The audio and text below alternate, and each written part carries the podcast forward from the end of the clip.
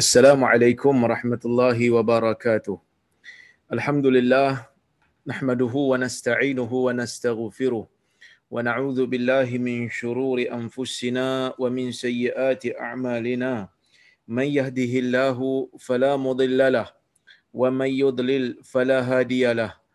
Ashhadu an la ilaha illallah wahdahu la sharikalah wa ashhadu anna Muhammadan 'abduhu wa rasuluh.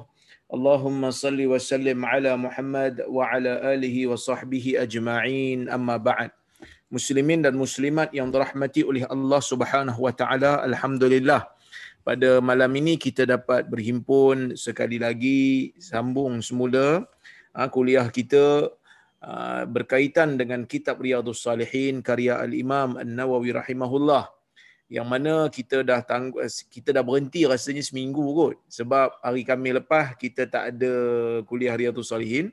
Kita ada forum yang mana forum kita lakukan bersama dengan Amin Idris laku moderator dan juga Dr. Kamilin yang bincang tentang isu bagaimana nak berinteraksi dengan hadis akhir zaman. Dan alhamdulillah walaupun ada masalah teknikal, berjaya juga kita selesaikan forum tersebut.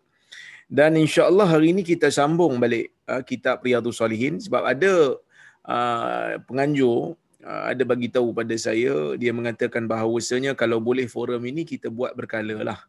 Bila kita dah boring tengok muka ustaz seorang-seorang ni, so mungkin kita akan selang-selikan dengan forum dan kita akan pilih tajuk-tajuk ataupun isu-isu semasa.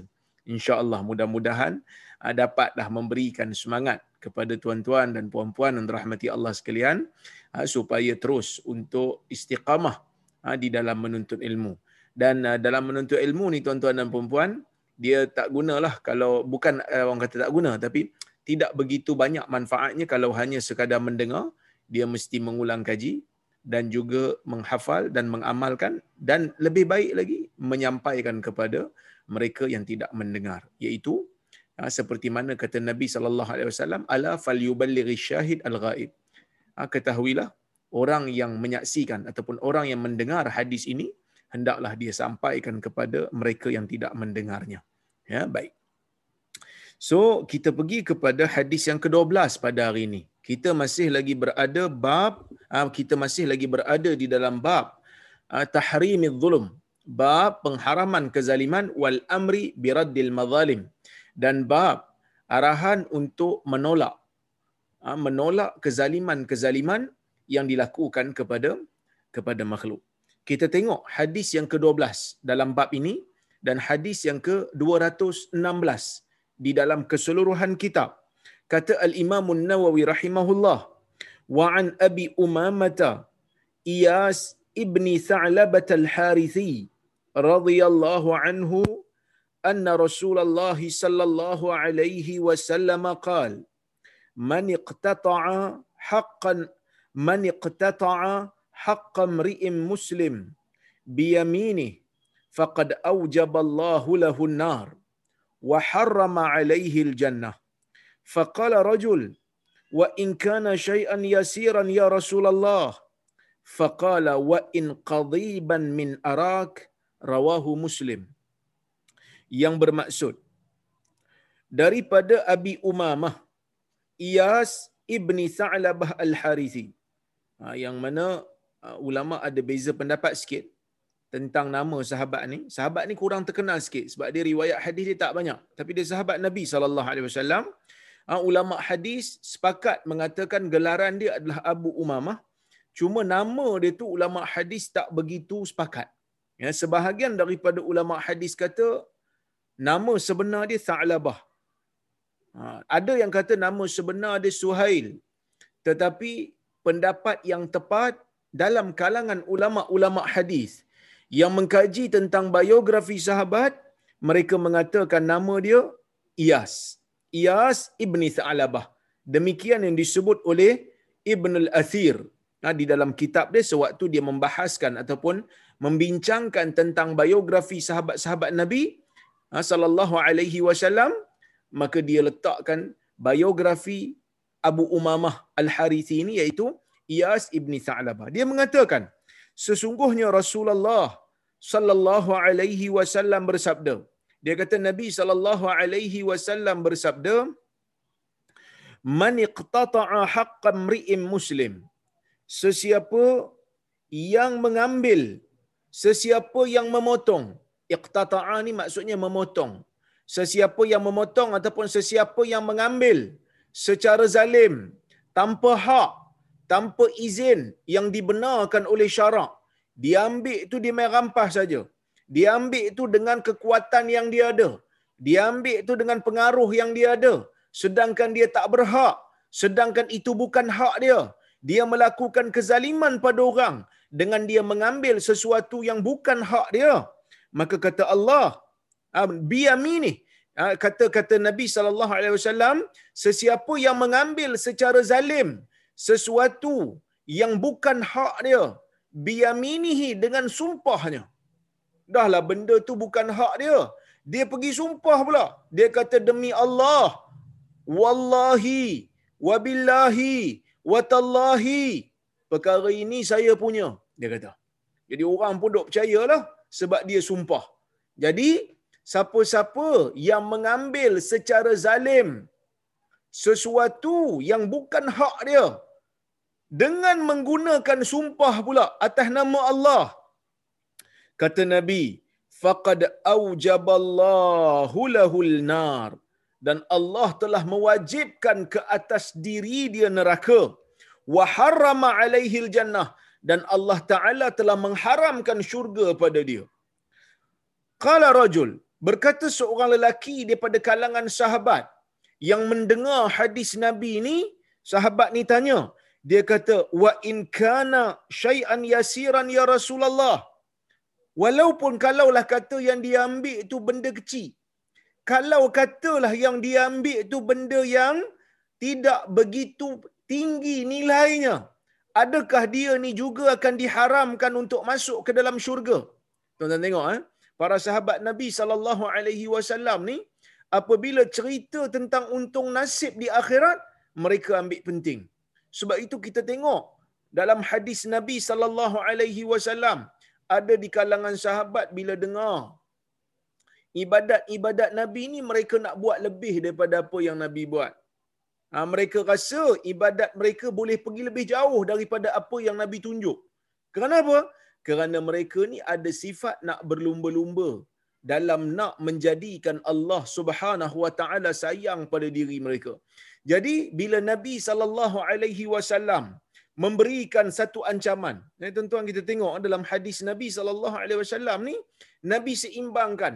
Ada kalanya Nabi bercerita, ada kalanya Nabi bertanya, ada kalanya sahabat bertanya, ada kalanya Nabi memberikan penjelasan, dan penjelasan itu ada kalanya penjelasan yang bersifat memberikan berita gembira kepada mereka-mereka yang melakukan kebaikan, kepada mereka yang melakukan ketaatan, kepada mereka yang berpegang kepada sunnah. Nabi sallallahu alaihi wasallam memberikan berita gembira kepada mereka. Dan ada dalam kalangan hadis Nabi sallallahu alaihi wasallam ni yang Nabi memberikan amaran dan ancaman. Nabi memberikan berita buruk kepada mereka-mereka yang melakukan penderhakaan kepada Allah. Nabi memberikan amaran kepada mereka-mereka yang melakukan kelampauan di dalam agama.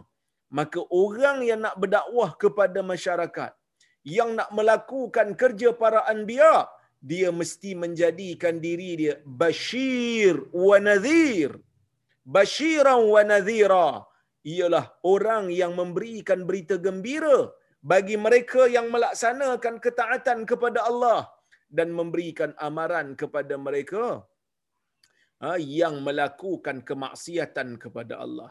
Tapi dalam dua-dua kerja ni, melakukan kerja baik, mengajak orang buat benda baik, yang ni tak susah, orang tak nampak jahat. Orang tak nampak jahat.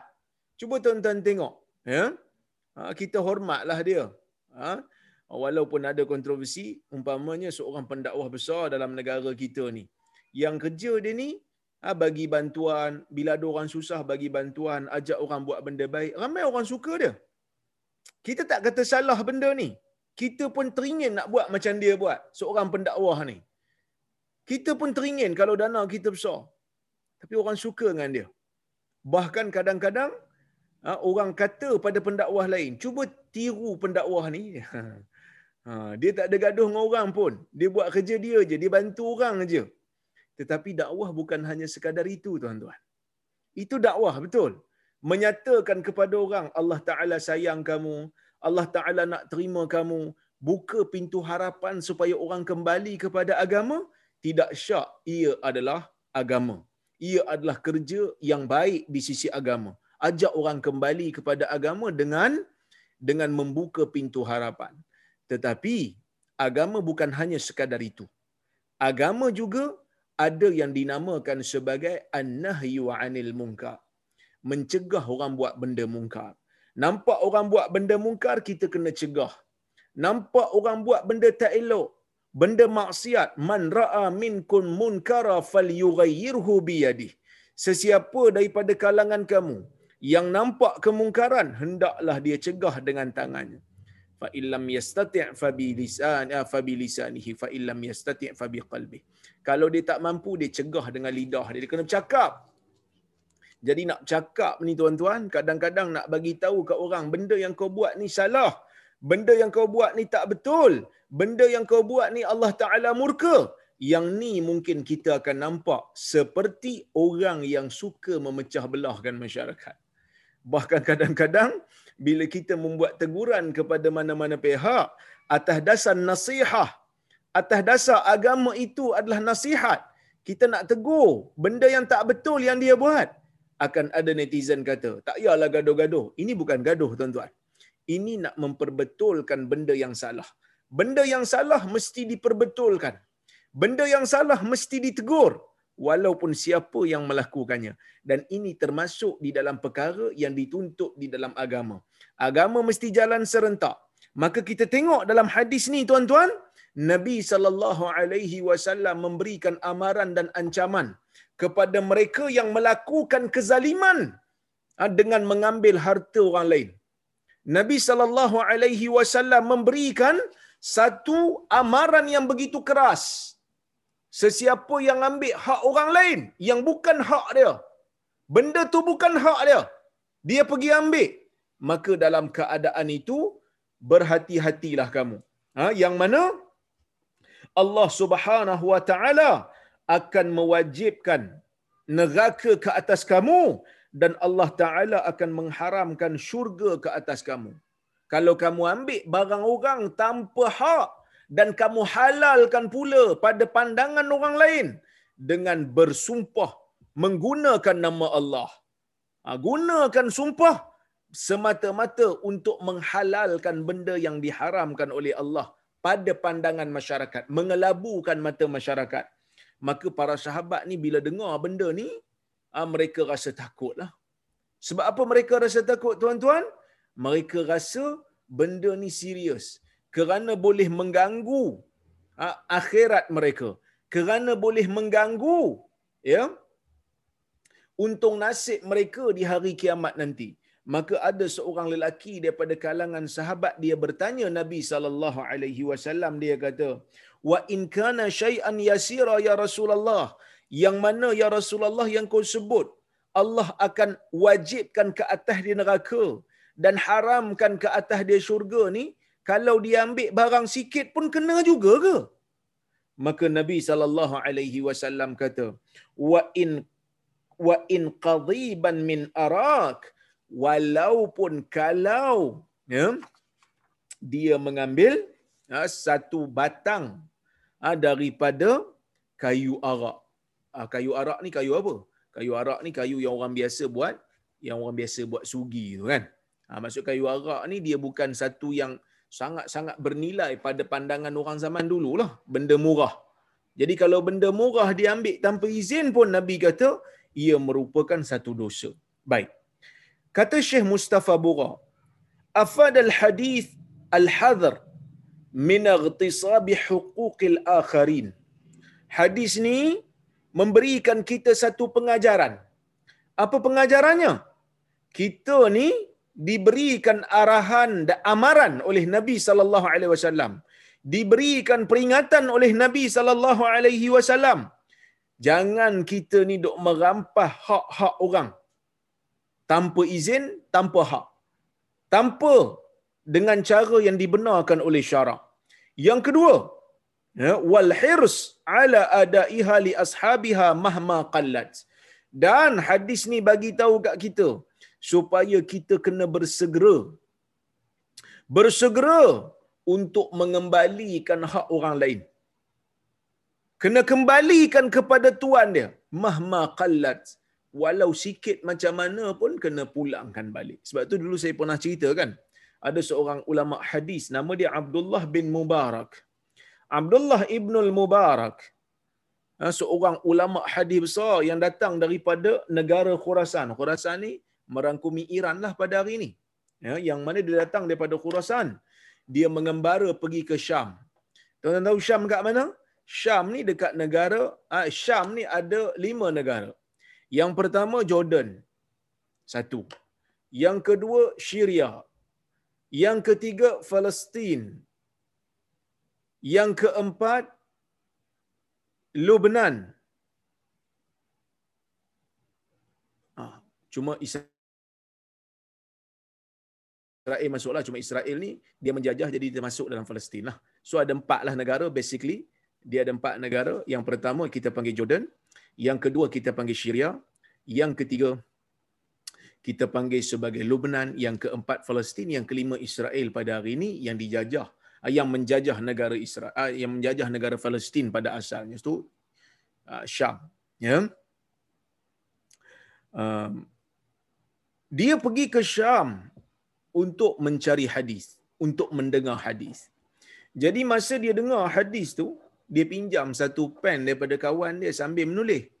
Mungkin pen dia ketinggalan agaknya, ataupun mungkin pen dia tak ada dakwat agaknya, dia pinjam kawan dia pen. Pen zaman dululah. Jadi pen zaman dulu ni mungkinlah tak semahal pen zaman hari ni kan. Tak adalah pen yang macam pen tuan-tuan yang mahal tu. Jadi dia pun pinjam, dia tulis. Bila dia tulis, entah macam mana tuan-tuan, dia lupa nak pulangkan balik pen tu. Dia bawa balik pen tu.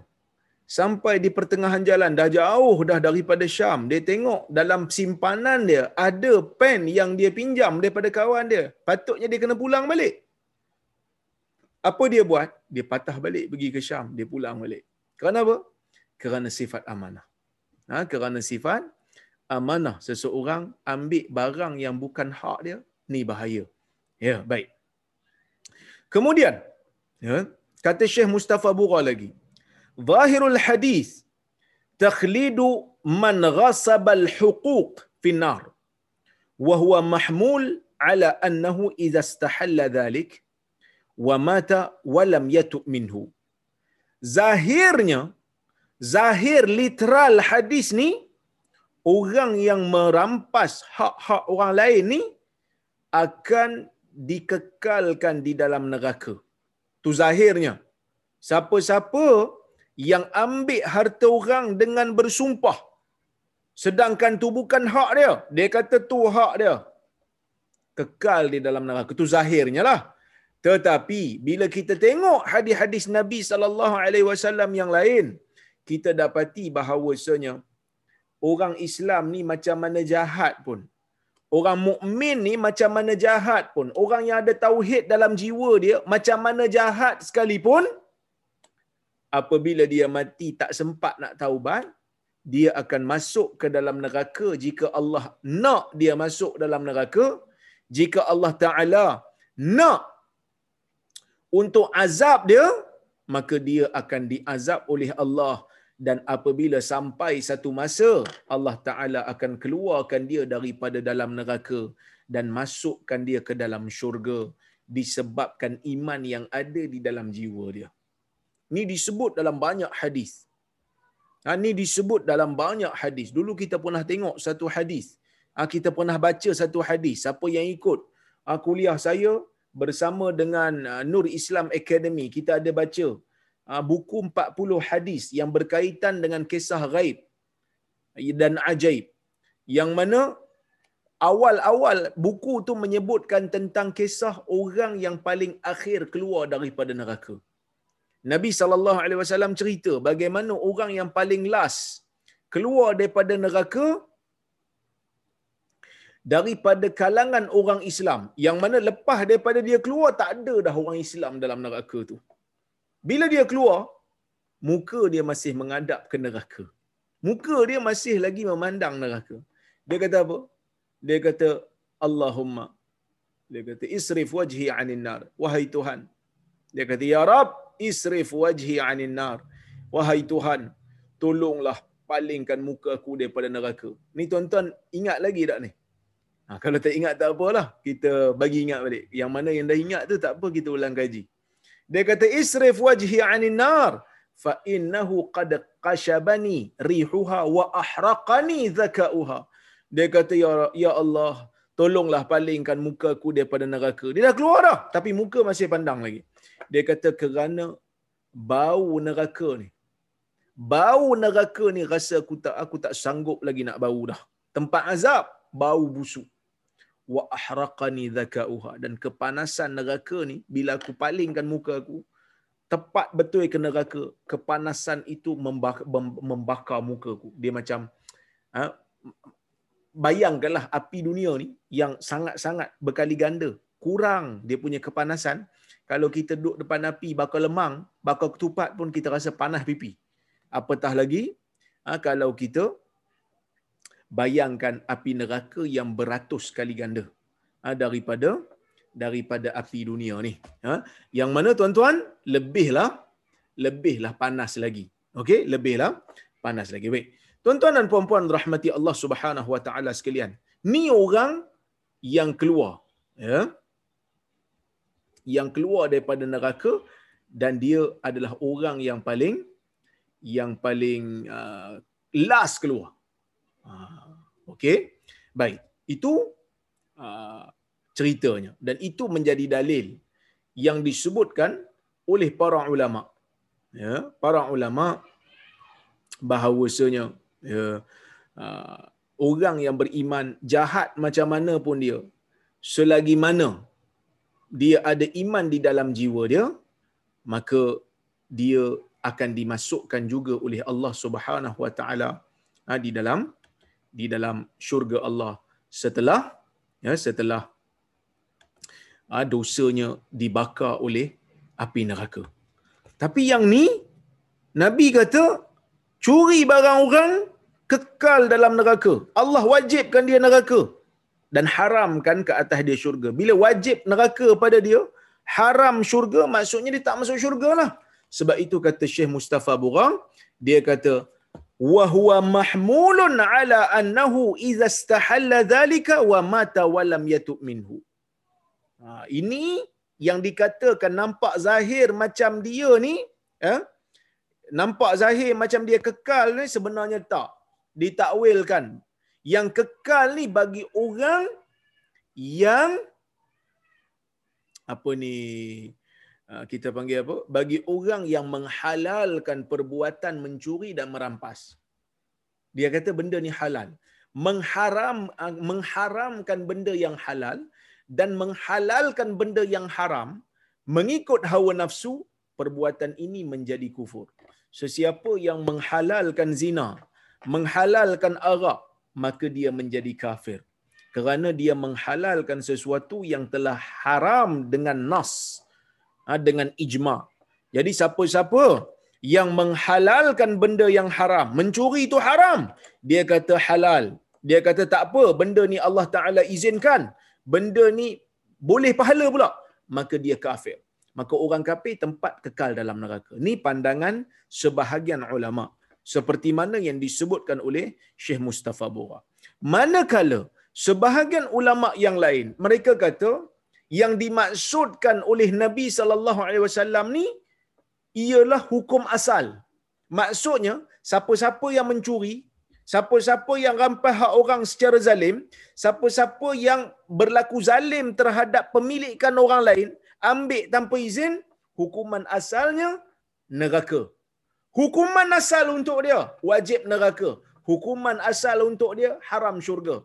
Tetapi oleh kerana dia ada iman, maka Allah Azza wa Jal mengubah hukum asal tu kepada hukum yang bersifat rahmat, dia mungkin akan diazab dengan kehendak Allah sekadar yang Allah Ta'ala mahu, dan dengan iman yang ada di dalam jiwanya itulah Allah Ta'ala ampunkan dia dan masukkan dia ke dalam syurga setelah dia diazab masuk dalam neraka Allah.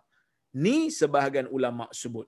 Ini sebahagian ulama sebut. Maksudnya kalau tak kerana rahmat Allah, memang dia tak layaklah masuk ke dalam syurga, dia kekal masuk dalam neraka walaupun dia curi sebatang pokok arak. Jadi benda ni benda yang serius tuan-tuan, ia menunjukkan kepada kita betapa besarnya hak orang. Jangan dihalalkan, tambah-tambah jangan guna pula agama. Yang ni dia kata sumpahlah Nabi sallallahu alaihi wasallam kata menghalalkan sesuatu yang haram, menghalalkan harta orang yang haram, yang tak layak untuk diambil dengan sumpah. Sumpah ni ada elemen agama, guna nama Tuhan. Wallahi wabillahi watallahi, sedangkan benda tu haram, maka dia akan bertanggungjawab di hadapan Allah. Allah Subhanahu wa taala akan ambil tindakan pada dia jika Allah Taala nak ambil tindakan pada dia lah. Jadi jangan gunakan agama sekali-kali untuk menghalalkan benda yang haram ataupun mengharamkan benda yang halal. Jadi sebab itu kalau orang tanya kan, dia kata ustaz, kenapa ustaz nampak agak agresif sikit pada satu-satu pihak kadang-kadang? Kerana saya nak memberikan isyarat bahawasanya agama ni ada tuan dia. Kita tak boleh suka-suka menggunakan agama untuk kata benda ni boleh, benda ni tak boleh, benda ni diharuskan, benda ni dibenarkan, melainkan mesti ada sandaran dalil yang jelas. Jangan gunakan agama untuk kepentingan politik kita. Yang ni bahaya. Sejahat-jahat orang Yahudi, mereka tidak menunggang agama mereka untuk kepentingan dunia mereka. Jadi kita jangan sampai kerana nakkan dunia, nakkan kuasa, nakkan pangkat, kita mempergunakan kedudukan agama kita untuk mendapat habuan dunia. Ni benda yang salah. Baik. Kita tengok hadis yang berikutnya, hadis yang ke-13 dalam bab ini dan hadis yang ke-217 di dalam keseluruhan kitab. Wa an Adi ibn Amirah radhiyallahu anhu qala sami'tu Rasulullah sallallahu alaihi wasallam yaqul man ista'malnahu minkum ala amal fakatamana mikhyata fama fawqahu kana ghululan ya'ti bihi yawmal qiyamah faqama ilayhi rajulun aswadu minal ansar ka'anni anzuru ilayhi faqala ya Rasulullah iqbal anni amalak qala wa ma lak qala sami'tuka taqulu kadha wa kadha qala wa ana aqulu al'an man ista'malnahu ala amal falyaji biqalilihi wa kathirihi fama utiya minhu akhadh wa ma nuhiya anhu intaha. Rawahu Muslim. Hadis riwayat Imam Muslim. Daripada Adi bin Amirah radhiyallahu anhu katanya, aku mendengar Rasulullah sallallahu alaihi wasallam bersabda, kata Nabi, man ista'malnahu minkum ala amal, ya, sesiapa yang kami gunakan, sesiapa yang kami lantik daripada kalangan kamu untuk melakukan satu tugas. Nabi ini ketua kerajaan tuan-tuan. Dekat Madinah, Nabi ini ketua kerajaan. Yang mana Nabi SAW ada kalanya melantik pegawai-pegawai dia. Maka Nabi kata, sesiapa yang kami lantik dia, kami gunakan tenaga dia untuk melakukan satu kerja, fakatamana, kemudian dia menyembunyikan daripada kami, dia sembunyikan mikhyata, walaupun jarum benang. Tahu jarum benang? Jarum benang ni jarum yang ada lubang kat belakang untuk buah benang. Benda yang kalau sebatang dia tak ada nilai besar, dia sembunyikan walau hanya dengan jarum benang. Fama fawqahu, ataupun yang lebih daripada itu, kana ghululan ya'ti bihi yaumal qiyamah, itu merupakan pengkhianatan, itu merupakan pencurian yang dia akan bawa bersama dengan dia di hari kiamat nanti. Kalau dia curi jarum, dia akan bawa jarum. Kalau dia curi bilion-bilion, dia akan bawa bilion-bilion. Jadi benda ni bukan benda yang boleh kita buat mainlah. Maksudnya Nabi SAW dalam masalah ni sangat serius. Bahkan Nabi kata dia akan bawa siapa-siapa yang cuai, siapa-siapa yang khianat dengan tugas yang diberikan oleh pemerintah kepada dia, maka dia akan bawa bersama dengan diri dia di hari kiamat. Faqama ilaihi rajulun aswadu minal ansar. Maka seorang daripada kalangan orang Ansar, seorang lelaki yang sedikit gelap daripada kalangan orang Ansar, dia kata ka'anni anzuru ilaihi. Kata perawi, seolah-olah aku masih melihat dia pada hari ini, aku ingat lagi muka dia macam mana. Faqala ya Rasulullah, maka dia pun kata ya Rasulullah, wahai Rasulullah, dia kata kat Nabi, iqbal ya anni amalak. Dia kata ya Rasulullah, kalau boleh tolonglah terima terima amalan kamu ni daripada aku. Maksudnya aku serah baliklah amalan kerja yang kau beri kat aku ni ya Rasulullah, aku serah balik. Aku serah balik, aku letak jawatan. Maka Nabi SAW tanya, "Wa malak? Kenapa kamu? Kenapa letak jawatan tiba-tiba ni?"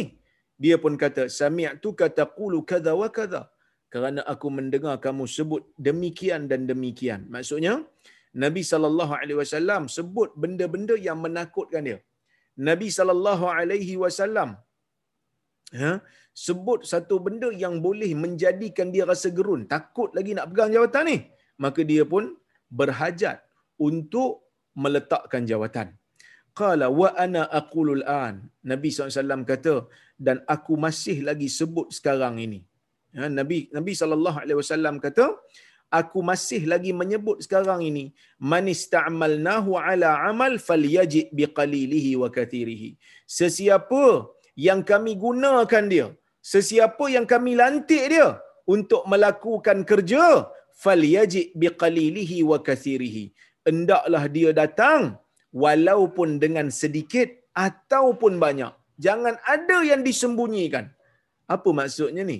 Maksudnya zaman dulu ni Nabi SAW kalau hantar orang untuk satu tugas, antara tugas yang Nabi buat ialah orang yang nak pergi kira harta zakat dan kutip zakat. Mula-mula Nabi akan hantar dulu orang sebelum masuk musim zakat. Nabi akan hantar untuk khars, untuk buat anggaran, untuk buat andaian. Kau berapa zakat kau kena bayar bila sampai haul nanti? Bila waktu petik nanti berapa kau kena asingkan untuk diri kau? Itu di antara budaya di zaman Nabi dan zaman silam. Kemudian bila dah tuai baru dia ambil. Jadi bila ambil ni mungkin ada di kalangan petugas-petugas ni yang tergerak hati nak curi sikit. Sedangkan itu adalah sebahagian daripada harta asnaf. Harta asnaf yang mesti melalui pembahagian dan pembedakan daripada ketua negara. Maka dia curi. Dia sorok. Kalau dia sorok, Nabi kata kana ghululan ya'ti bihi yaumal qiyamah.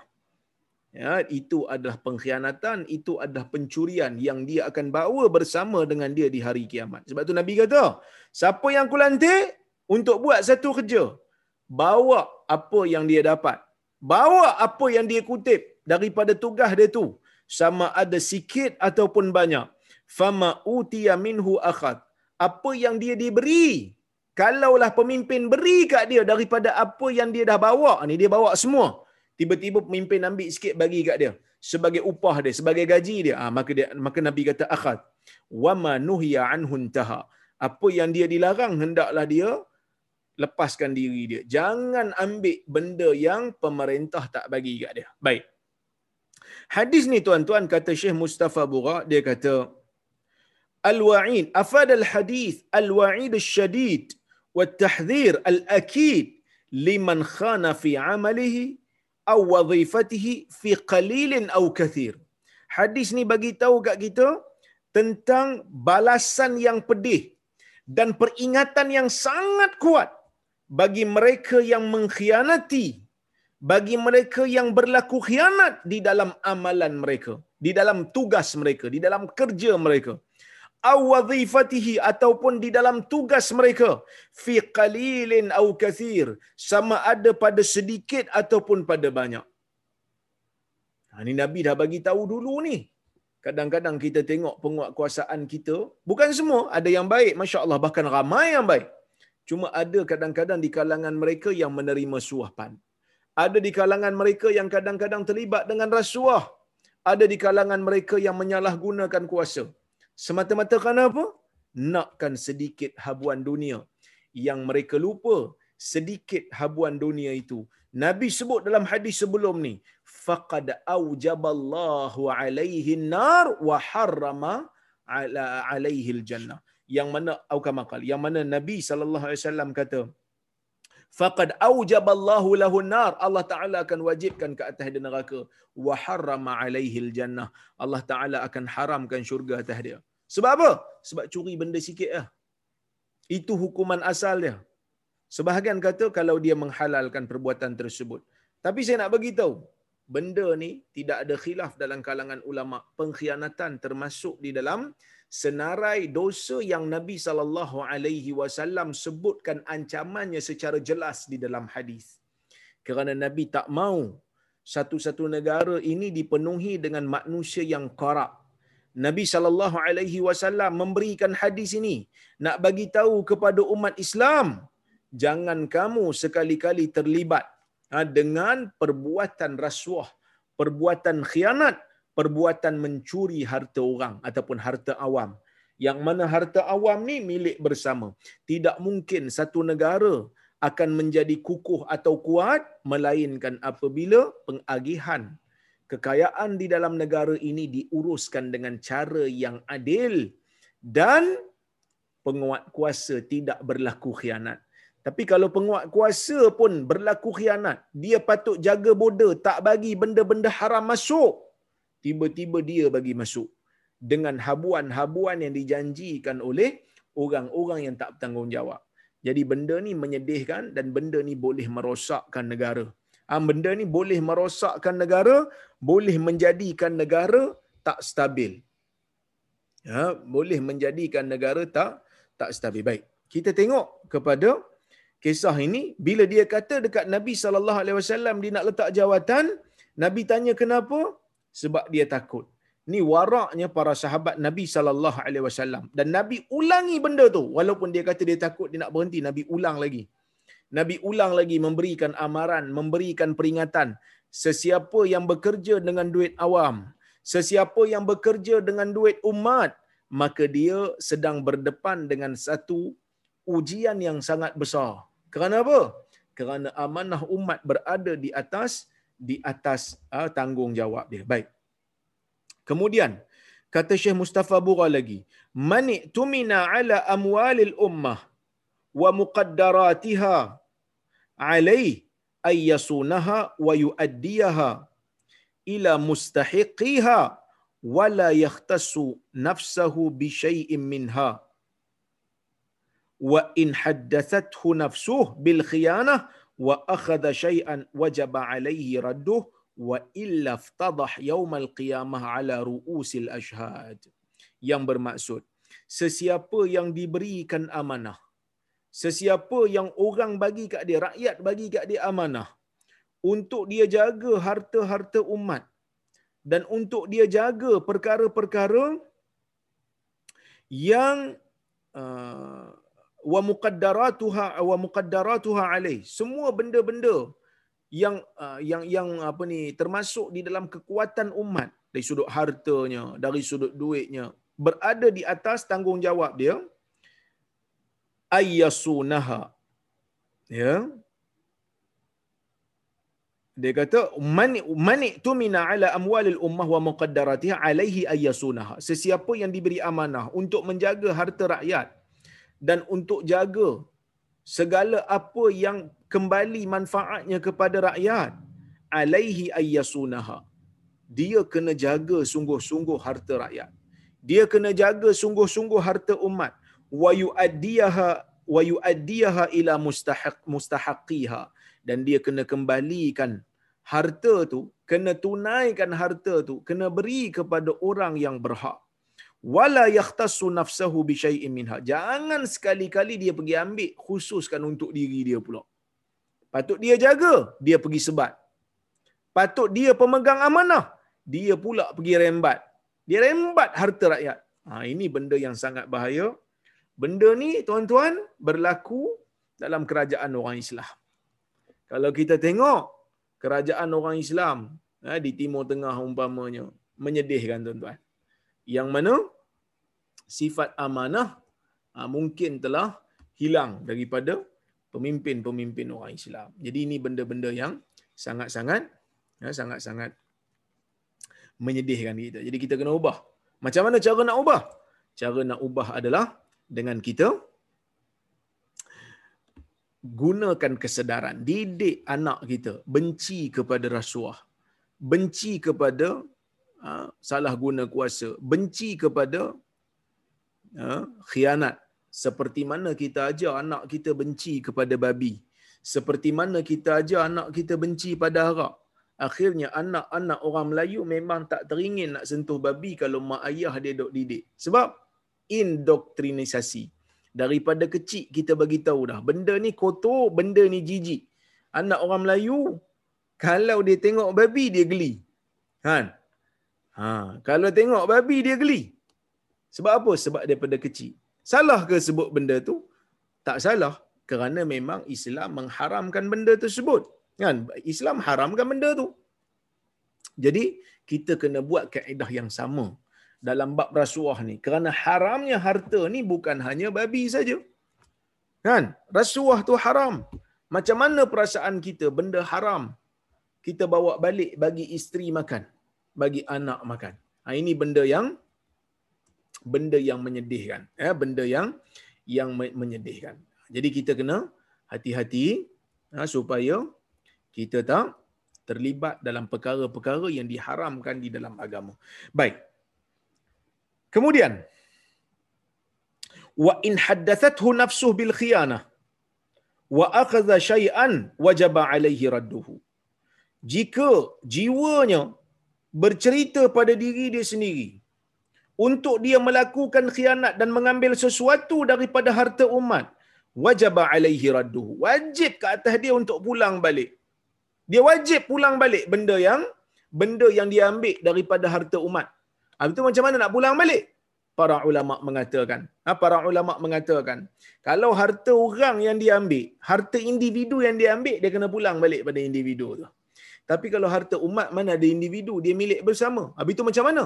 Sama ada dia pulangkan semula kepada Baitul Mal. Ya.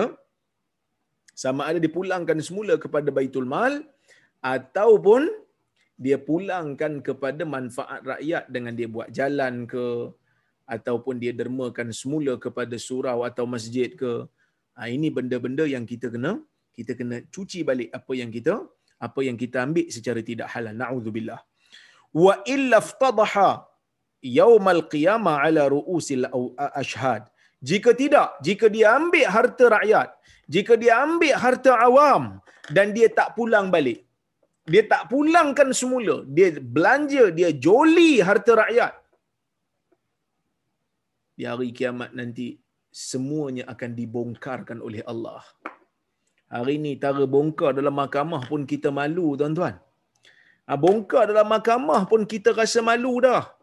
Apatah lagi kalau yang membongkarkan itu adalah Allah Azza wa Jal, yang mana tidak ada sesuatu pun yang tersembunyi pada pengetahuan Allah. Kalau dalam dunia ni mungkin saksi kita boleh upah. Mungkin saksi kita boleh pakat supaya cover kita. Hang cover aku, kita kawan lama ni, hang cover aku. Mungkin. Tetapi di hari akhirat tidak ada siapa pun yang boleh untuk menjadikan diri dia disembunyikan pada sesuatu daripada pengetahuan Allah. Semuanya akan dibongkar. Semuanya akan dihitung. Tak ada ruang untuk kita menipu. Hari ini dalam dunia mungkin kita boleh panggil auditor untuk adjust, supaya tak nampak penipuan kita, supaya tak nampak cara kita mencuri harta rakyat. Tapi bila sampai ke negeri akhirat, yang audit ni bukan KPMG, yang audit ni bukan Uns and Young. Saya tak katalah dia orang ni jahat kan, dia orang ni di antara ini je saya tahu syarikat-syarikat audit yang besar ni kan. Bukan manusia yang audit yang kita boleh kautim. Yang audit ni malaikat, yang mana mereka ini sentiasa berpihak kepada Allah. Tak boleh kau tim. Nak bagi apa kat malaikat? Nak rasuah malaikat? Malaikat pun tak makan, tak minum. Malaikat pun tak ada syahwat. Malaikat ni amanah sungguh. Manusia yang ada syahwat yang kita boleh bagi macam-macam ni. Bagi duit, bagi kedudukan, bagi pangkat, dia carilah. Dia carilah. Jadi, tuan-tuan dan puan-puan rahmati Allah Subhanahu wa taala sekalian, ni benda yang Nabi SAW berikan kita pengajaran. Mungkin kalau kita baca je, kita tak kaitkan dengan realiti semasa, mungkin kita kurang rasa takut. Tapi bila kita kaitkan dengan realiti semasa, kita akan bawa benda yang kita curi ni.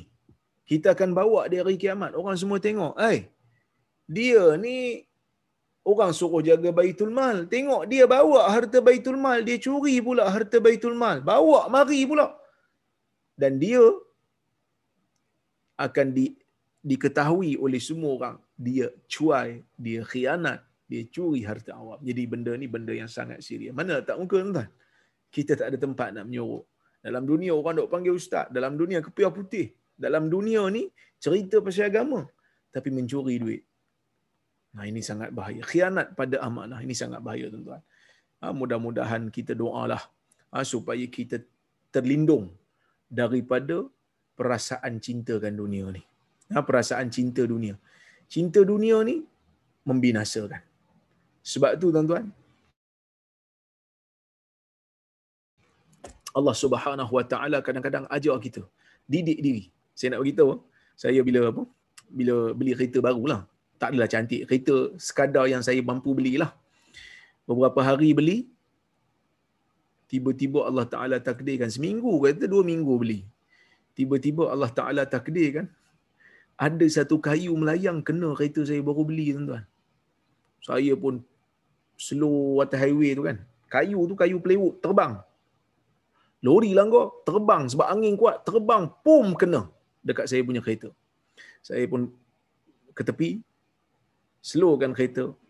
Tengok, ish, saya kata, aduh, sakitnya jiwa kan. Sebab kereta baru beli, bukan senang nak beli kereta. Kan? Kita bukan orang kaya, bukan jutawan. Jadi nak beli tu struggle sikit. Tapi di sebalik tu saya cuba pujuk diri, saya kata inilah mungkin Allah Subhanahu wa Taala nak ajar cara untuk membuang dunia daripada jiwa. Jadi kadang-kadang Allah Taala hantar musibah, Allah Taala hantar kesakitan supaya kita didik diri kita, didik jiwa kita supaya kita sentiasa mengingati akhirat. Jangan terlalu rukun ila dunia, jangan terlalu cenderung untuk menyintai dunia lebih sangat. Sampai kadang-kadang kelabu mata, dia tak ingat benda-benda yang berkaitan dengan azab, berkaitan dengan hari akhirat ni benda yang sangat penting yang kita kena muhasabah diri. Kita kena pesan juga kepada kawan-kawan kita untuk ingatkan kita, untuk beri nasihat kalau kita terbabas, kalau kita terlalu kejar sangat dunia ni sampai lupa akhirat, tak peduli halal haram, ni benda yang sangat bahaya yang kita kena beringat selalu. Baik. Kemudian dia kata Syekh Mustafa Bugha, wujubul bu'di anil imarah wal wadhifah liman lam misa min nafsihi adam athiqah liman lamasa min nafsihi adam athiqah wal qudrah ala al qiyam biha bi amanatin wa ikhlas. Hadis ni bagi tahu kat kita tentang kewajipan untuk menjauhkan diri daripada memegang jawatan, memegang kepimpinan kerajaan, sama ada tugas kerajaan ataupun pemimpin kerajaan, wajib untuk dijauhi jika dia merasakan daripada diri dia tu ada sifat tidak jujur dan tidak mampu untuk melaksanakan tugas yang diberikan kepada dia dengan amanah dan juga ikhlas. Jadi kalau dia rasa, memang dia rasa aku ni tak mampu, aku nampak duit kelabu, aku nampak duit kelabu mata, aku mesti ambil lah, walaupun sikit. Kita tak payah ambil lah jawatan yang membahayakan tu. Tinggalkan. Kerana menyelamatkan akhirat lebih utama daripada mendapat habuan dunia. Ya, itu yang disebut oleh Syekh Mustafa Bugha. Baik. Kemudian kita pergi kepada yang ketiga, dia kata, yang keempat, Faedah yang keempat, yajibu ala awliya'il umur ay ya'malul jihad allati qabada minha al-mal wa sifatu jam'i fayakhudhu ma jaza akhzuh wa yaruddu ma lam yajuz akhzuh ala dafi'i. Wajib ke atas pemimpin negara, ya, ayyu'limul jihad, untuk beritahu kepada jihad, untuk beritahu kepada pihak-pihak yang mana daripada pihak ni lah harta diambil dan dia kena bagi tahu. Yajibu ala awliya'il umur ay ya'lamul jihad allati qubida minhal mal wa sifatu jam'i. Pemimpin kena ambil tahu siapa yang kutip harta-harta kerajaan ni dan macam mana cara dia kutip. Kena ambil tahu, tak boleh lepas tangan. Ya, tak boleh lepas tangan. Jadi benda ni benda yang sangat penting. Jangan main lepas tangan kerana itu di bawah tanggungjawab kita kalau kita memang ditugaskan untuk jaga benda tu, ya. Fayakhudhu ma jaza akhdhu, supaya mereka boleh ambil apa yang boleh diambil, supaya mereka boleh ambil harta rakyat tu apa yang boleh ambil. Wa yaruddu ma lam yajuz akhdhuhu ala dafi'i, dan dia kena pulang semula apa yang dia tak boleh ambil.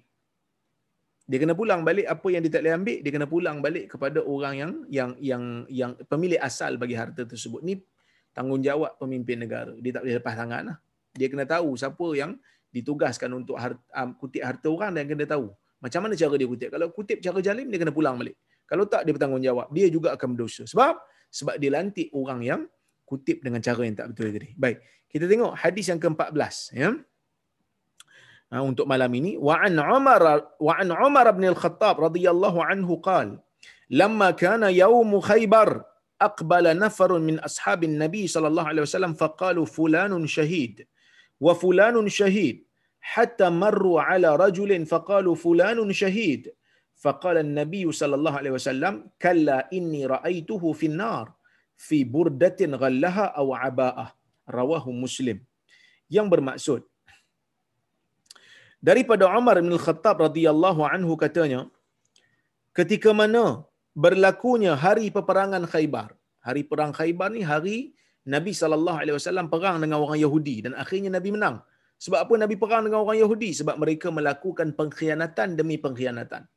Khaybar berlaku pada tahun ke-7 Hijrah. Aqbala nafarun min ashabin Nabi, datang beberapa kumpulan, beberapa orang dalam satu kumpulan daripada sahabat Nabi sallallahu alaihi wasallam. Faqalu, dan mereka mengatakan fulanun syahid wa fulanun syahid. Orang ni syahid.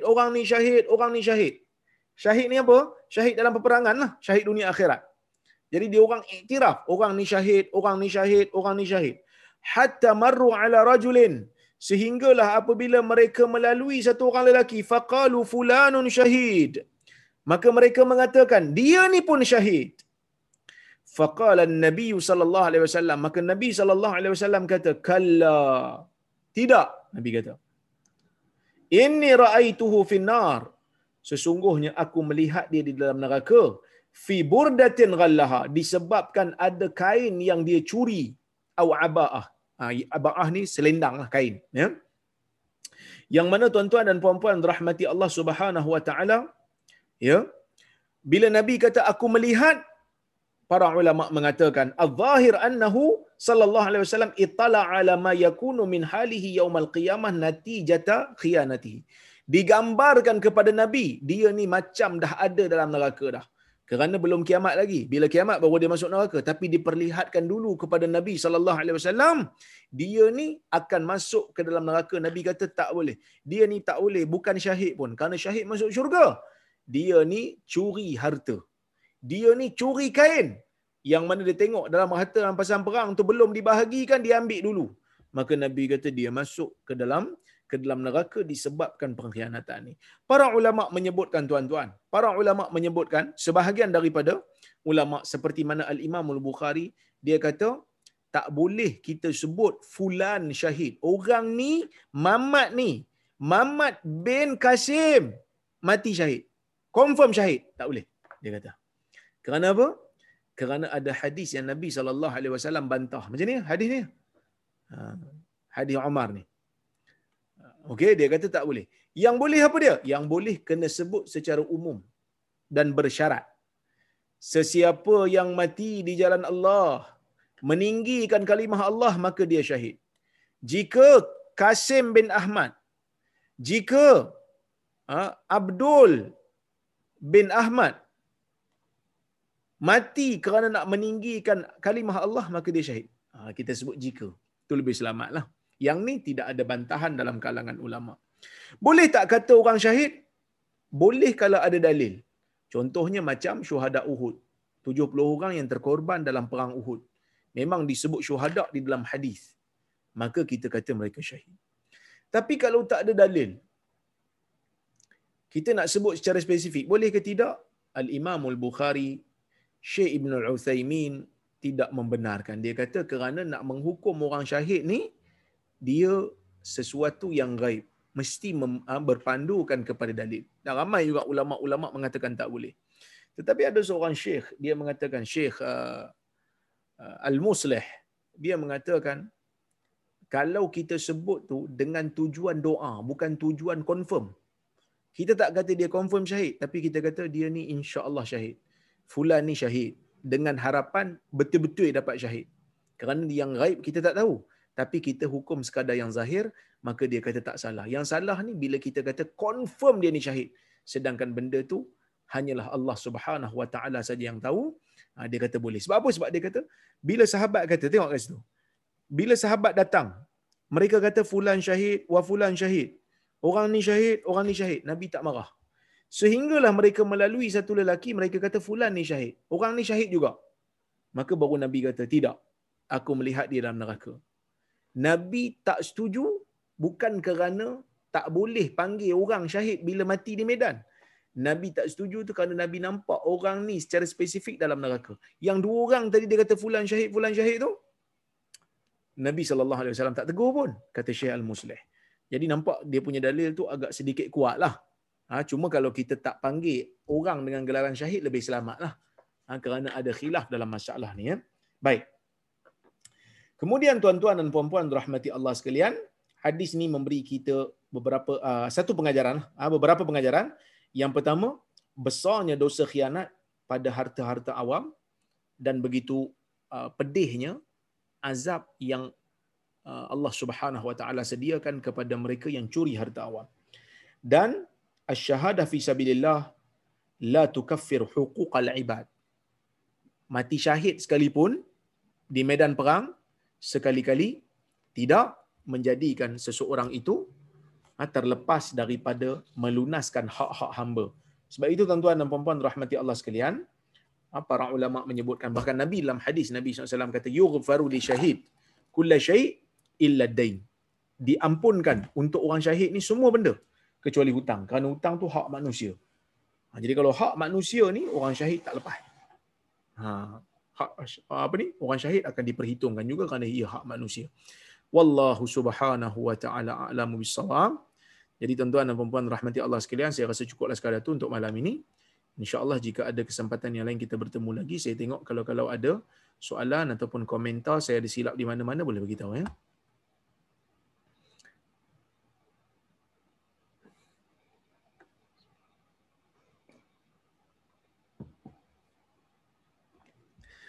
Salam Dr. Waalaikumsalam. Bagaimana jika kita berhutang atau mengambil harta orang seperti hadis tadi? Kita sudah bertaubat tetapi tak dapat jumpa dengan orang yang kita aniaya. Walau dicari bersungguh, apa yang patut kita buat? Okey. Tidak ada khilaf dalam kalangan ulama.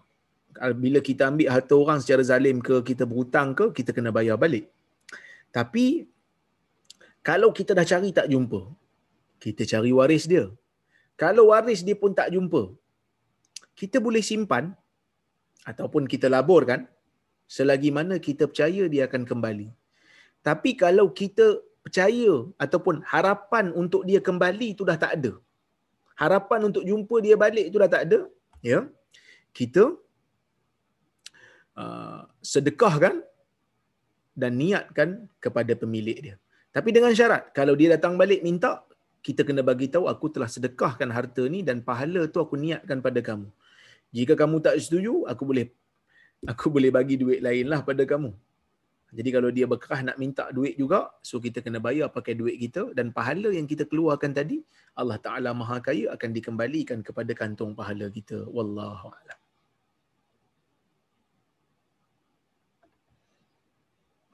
Okey.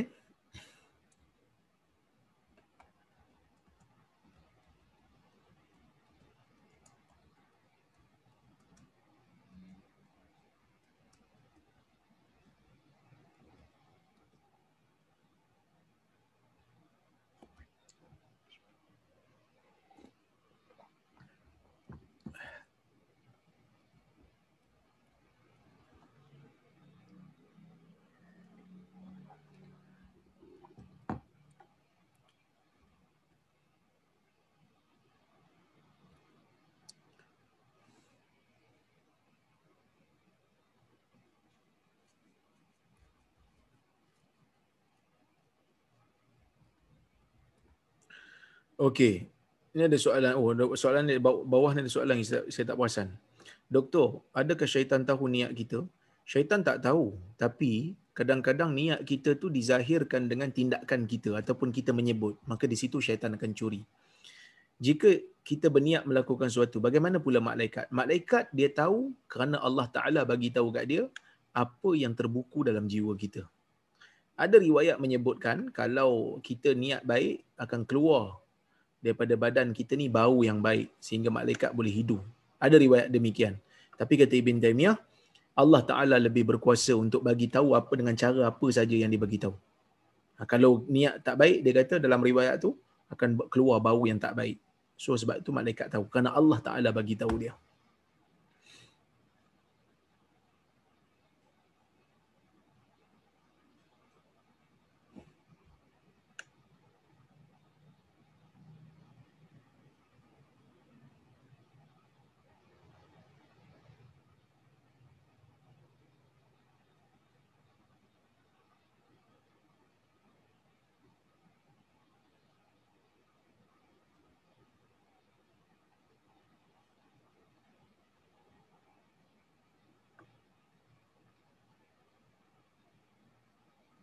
Assalamualaikum Dr. Waalaikumsalam. Nabi Muhammad sallallahu alaihi wasallam adalah ketua kerajaan di Madinah. Bagaimana dengan status sekarang? Jawatan ni seperti PM Elias Agong kah? Kalau ikut saya lah. Agong sebenarnya. PM ni dia Agong telah delegate kuasa kepada PM. Sebelum dilantik PM, Agong berkuasa lah. Bila dah lantik, Agong dah turunkan kuasa. Kalau di negeri sultan lah. Sebab tu nikah kahwin, wali hakim semua ni semua datang daripada sultan.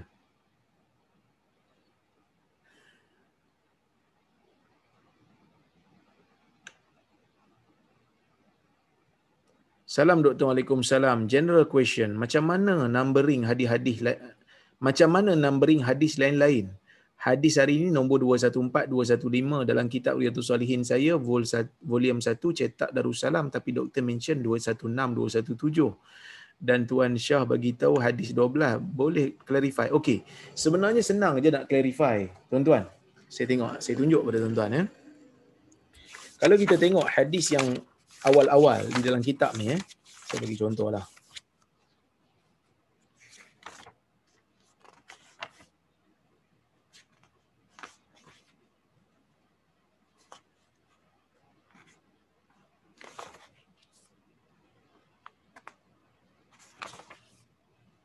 Ya,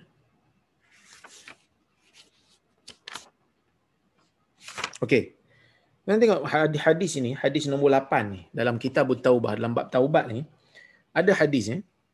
Nampak ke tak nampak ni? Okey. Ada hadis, satu hadis. Kemudian di bawah ni dia tulis muttafaqun alaih, nampak? Muttafaqun alaih kan. Hadis ni disepakati. Dah habis dah hadis ni. Lepas tu dia tulis wa fi riwayatin fi sahih, dalam riwayat lain di dalam sahih, lepas tu dia bawa hadis. Kat sini dia tak nombor. Mungkin ada sebahagian yang letak nombor. So kalau kat sini nombor 8, mungkin ada orang yang editor yang moden meletakkan di sini nombor 9. Jadi sebab itu nombor lain-lain. Sebab ada satu hadis dia bawa, Imam Nawawi bawa 2-3 riwayat. Daripada situ dia bezakan nombor. Ada orang tak letak nombor sebab dia kata hadis yang sama walaupun riwayat yang lain, ada orang letak nombor. Sebab tu nombor tu jadi beza-beza. Ya, wallahu a'lam. Assalamualaikum Dr. Waalaikumsalam. Di kawasan Cyberjaya, bolehkah kita memetik pokok-pokok yang boleh dimakan di kawasan awam? Tepi jalan, kadang-kadang nampak dibiarkan begitu saja, hilang manfaat. Kalau kawasan tu memang kawasan awam, tidak berpagar, dibiarkan terbuka, maka tidak ada masalah untuk kita mengambilnya. Kecuali kalau ada signboard yang kata dilarang ataupun ada pagar yang dilarang untuk kita masuk.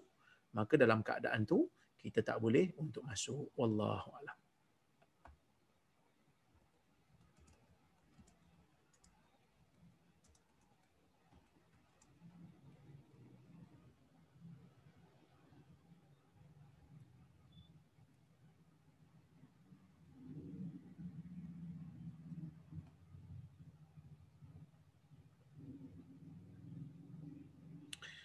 Doktor, bukankah semasa akhirat semua orang sibuk dengan hal masing-masing? So macam mana pula bila di depan Allah ada time untuk tengok hisab orang lain? Susah saya nak kompos soalan ni. Allah Subhanahu Wa Taala akan tunjuk depan orang lain. Walaupun dia sibuk, dia akan tengok orang lain tu. Dia akan tengok apa yang berlaku. Dia akan tengok apa yang berlaku, tetapi dia juga akan takut untuk diri dia sendiri juga.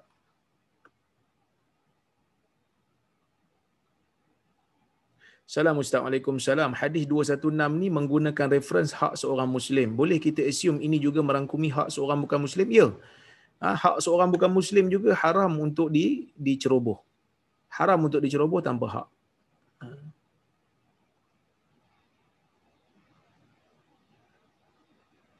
Kita tak tahu sama ada kita ambil hak orang lain. Terambil masa yang sepatutnya kita bekerja adalah mengambil hak orang lain. Terambil apa saja yang kita tak sedar hak orang lain. Mustahil kita nak tahu apa yang kita dah buat. Ad said, apa ni? Walaupun kita hidup dengan cermat tentang hak kita dan hak orang lain. Apakah cara-caranya kita nak hapuskan dosa ni, Ustaz? Sebab untuk sebahagian manusia dosa ni nyata, untuk orang-orang, untuk yang lain-lain tak nyata. Sebab itulah ada diwujudkan jalan-jalan untuk kita dapatkan cara untuk kita melepaskan diri daripada benda ni, iaitu dengan cara bersedekah. Sebab tu orang Islam dia bersedekah. Bersedekah ni untuk mendapatkan pahala dan juga untuk menyucikan hak-hak yang kita terambil dan kita tak sedar. Ya. Jadi itu di antara hikmah kenapa Allah Taala mensyariatkan sedekah.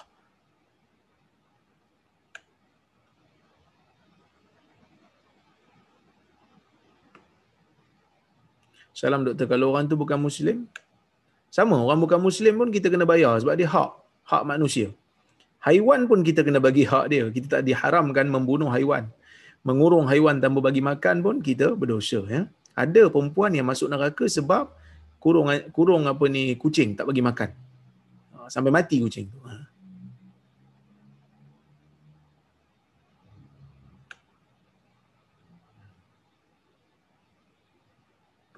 Assalamualaikum. Salam. Adakah kita perlu sayang atau taksub kepada Nabi? Adakah dua perkara berlainan? Sayang kepada Nabi ni, ada orang sayang tak ikut macam Abu Talib. Sayang kepada Nabi ya, taksub kepada Nabi pun ya. Taksub kepada Nabi ni maksudnya apa yang Nabi bawa tu betul semua. Kita kena betulkan apa yang Nabi bawa. Tak ada benda yang Nabi bawa ni tak betul kalau ia adalah syariat agama. Gitulah. Salam doktor. Waalaikumsalam. Sekiranya cleaners di office atau kilang adalah bukan Muslim yang menyuci surau, apa pandangan doktor? Kalau dia amanah tak ada masalah. Kerana Nabi SAW pernah ikat Thumamah bin Uthal di dalam masjid dan dia bukan Islam. Sehingga akhirnya bila dia nampak ibadat orang Islam, dia akhirnya masuk Islam. Thumamah bin Uthal. Asalnya dia ditawan, Nabi ikat dalam masjid. Dia bukan Islam masa tu. Jadi orang yang bukan Islam ni kalau dia masuk dalam masjid, sebenarnya tak jadi masalah.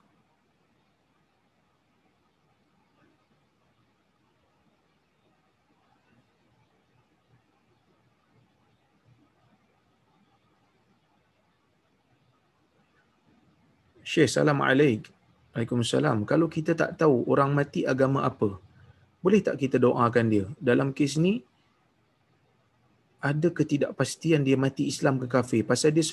Pasal bila selongkar almari, banyak kitab Islam dengan agama lain. Ha? Jadi dia menjalani hidup dia macam mana? Kita kena tengok, pertama IC dia lah. Kena tengoklah identiti kad dia. Di situ kita akan buat keputusan. Ha. Di situ kita akan buat keputusan dia mati, dia ni Muslim ke tidak. Ataupun kita nampak di dalam poket dia ada Quran ke, itu antara tanda-tanda yang menunjukkan dia Muslim. Jadi kita tengok dari berdasarkan petunjuk itu. Jadi wallahu alam, saya rasa cukup sekadar tu tuan-tuan untuk malam ini. Ya.